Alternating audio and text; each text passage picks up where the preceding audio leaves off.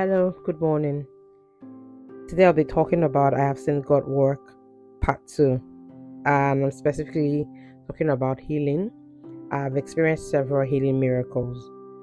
Um, one I I can think of very easily is I used to have this constant migraines when I was growing up throughout secondary school, early till till maybe 2010 used to be so bad that when it happens, I have to put my head under a running tap for some minutes, 30 minutes, sometimes up to an hour before I can get a relief. It was that bad.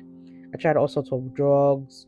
I went for head scan, all of that, and it showed, you know, nothing um, extraordinary, nothing, nothing abnormal, rather. But it's been almost 15 years I haven't had any. So yeah, God healed me. But today I'll be talking about something specifically that happened, and because of how it happened, is such a huge miracle and testimony. I had an accident, a very terrible accident in 2021, 2020, July 2020, just about five days before my birthday. So it should have happened. It, it happened maybe to July 20th, 25th to July 26th, either of those days. Um, I was driving. I was alone in the car. Um, the car tumbled twice total write off. So let's not even get into it. It was so bad. And then I was taken to the hospital. You know, at first I didn't even feel any pain. I just wanted to get out of that place. The people were trying to pull me out, and I just kept saying, Oh, just hold on, I'm fine, I can walk. I came out myself. Of course, I had a few bruises and cuts here and there. I was taken to the hospital. I was given some medication, I was given injections, of course, to help with the pain.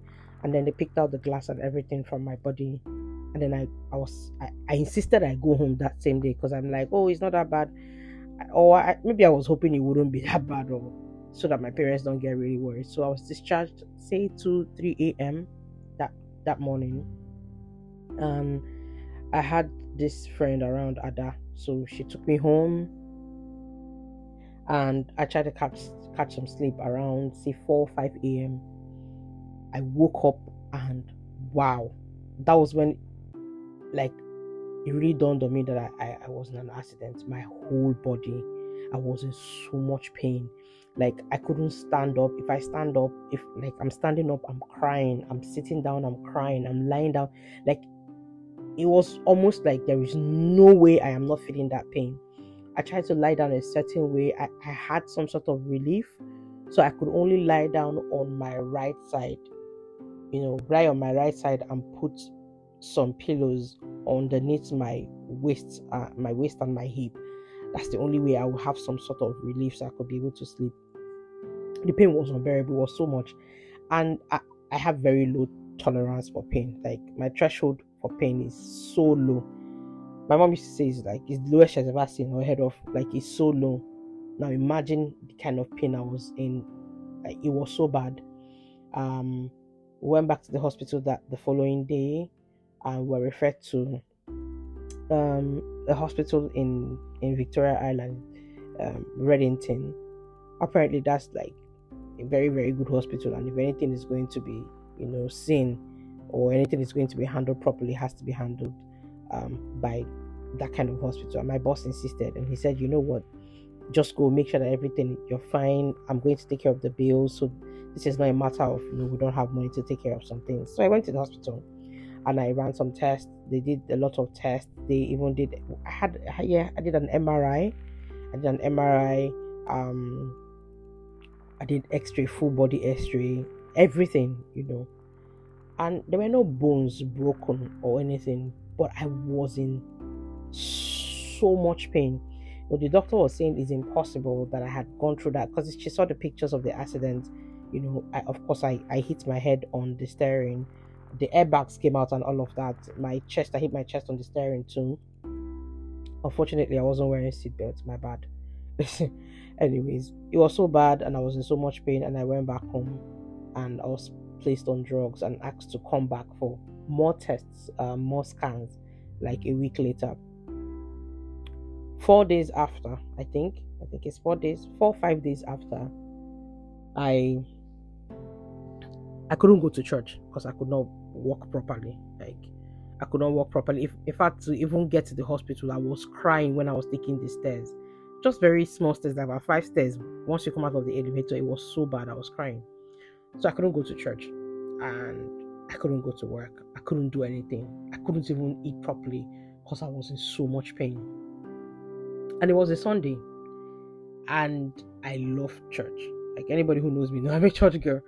But I couldn't go to church because I was in so much pain. Um there wasn't lockdown at that point. The churches were pretty much open, I think. Yeah, because even for that accident, I think I would have gone to church, but I was at home.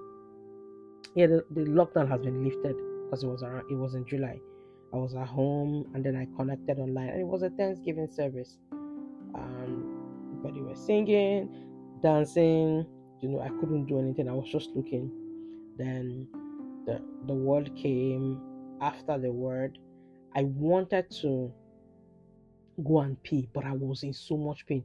So I just told myself, like, see, you have to hold it in for as long as possible and just, you know, stay, stay where you are or lie where you. So I was, I was lying on that side and I was, I was connected via Instagram, Instagram Live. And then afterwards, you know, it was Thanksgiving time, Thanksgiving praise. Ah, I felt so bad that I could not dance because the music and it was hitting right. And after a while, I said, you know what, stand up and dance. Like even if you are going to move your leg from left to right, even if you know you are just going to stand, endure the pain and you know get it done. Just praise God. You know, with the severity of the accident, it was it was a miracle that I, I wasn't dead or I wasn't, you know, badly injured or I wasn't in crutches or any of those things. So I told myself that thank God, like he's worthy of your praise. So I stood up in that pain. I was crying. I stood up. Um, the person who was taking care of me at that at that time, she was in the second room because I, I was living in a two bedroom apartment then. She was in the second room. I think she was watching a movie or something. So there's no way she could have known what was happening in the room where I was. So I stood up and I and you know I was just clapping my hands softly as little as I can with the pain and tears. And then after a while, they started singing. I can't remember the song again, but it was like an it's an Igbo praise song. And you know those times you are in church and ah the song just hits and you just lose it and you are you are the songs like eh, and you're you're on the floor and you're just digging it with your handkerchief and all of that. That kind of song came on. And I didn't even remember that I was in pain. I just knew that I was dancing I got to the point where I knelt down. I did all those kind of Igbo dance. I stood up again. I was dancing. I danced for like 20 minutes. Or if the song was about 15 minutes, I danced for like 15 minutes. It was, it was really hot praise. And I was dancing, I was dancing, I was sweating, I was dancing, I was sweating. At that point, I had forgotten I had an accident. I had forgotten I was in pain because I was really, really dancing. You know, like I'm here to dance uh, we're church dance. so I danced and then, you know, I, I used my phone, gave offering, and then I slept off. Now remember that for the past four five days I could only sleep on the right side with like two three pillows near my or underneath my waist and my hip region. But I just fell asleep. I remember that it was Ada who came to check on me and says, Oh, you're sleeping. And I don't know what she said. And then I woke up. I woke up, I stood up. Like, I woke up, stood up, went to the kitchen to get something to eat. We're just talking. She didn't realize what had happened. I didn't realize what had happened. I think it was when I was eating, or when I, I was done eating, that she said, Chika, like, did you just go to the kitchen? Like, you're sitting, standing, lying down, laughing. Like, are you feeling any pain? And I said, no she was shocked. Now, for me, I was gobsmacked. I think that's the English. Shock is not is not strong enough. Like I was not feeling any pain. Like ah, God is my witness. There is oh you're feeling discomfort, and there is oh you're feeling some sort of pain, but you know some some parts is not as painful as before. No, I wasn't feeling anything. Like literally nothing. Like I raised my hand of course, the bruises were there, the wounds are there. Like I still have marks on my body. I raised my hand, I didn't feel anything.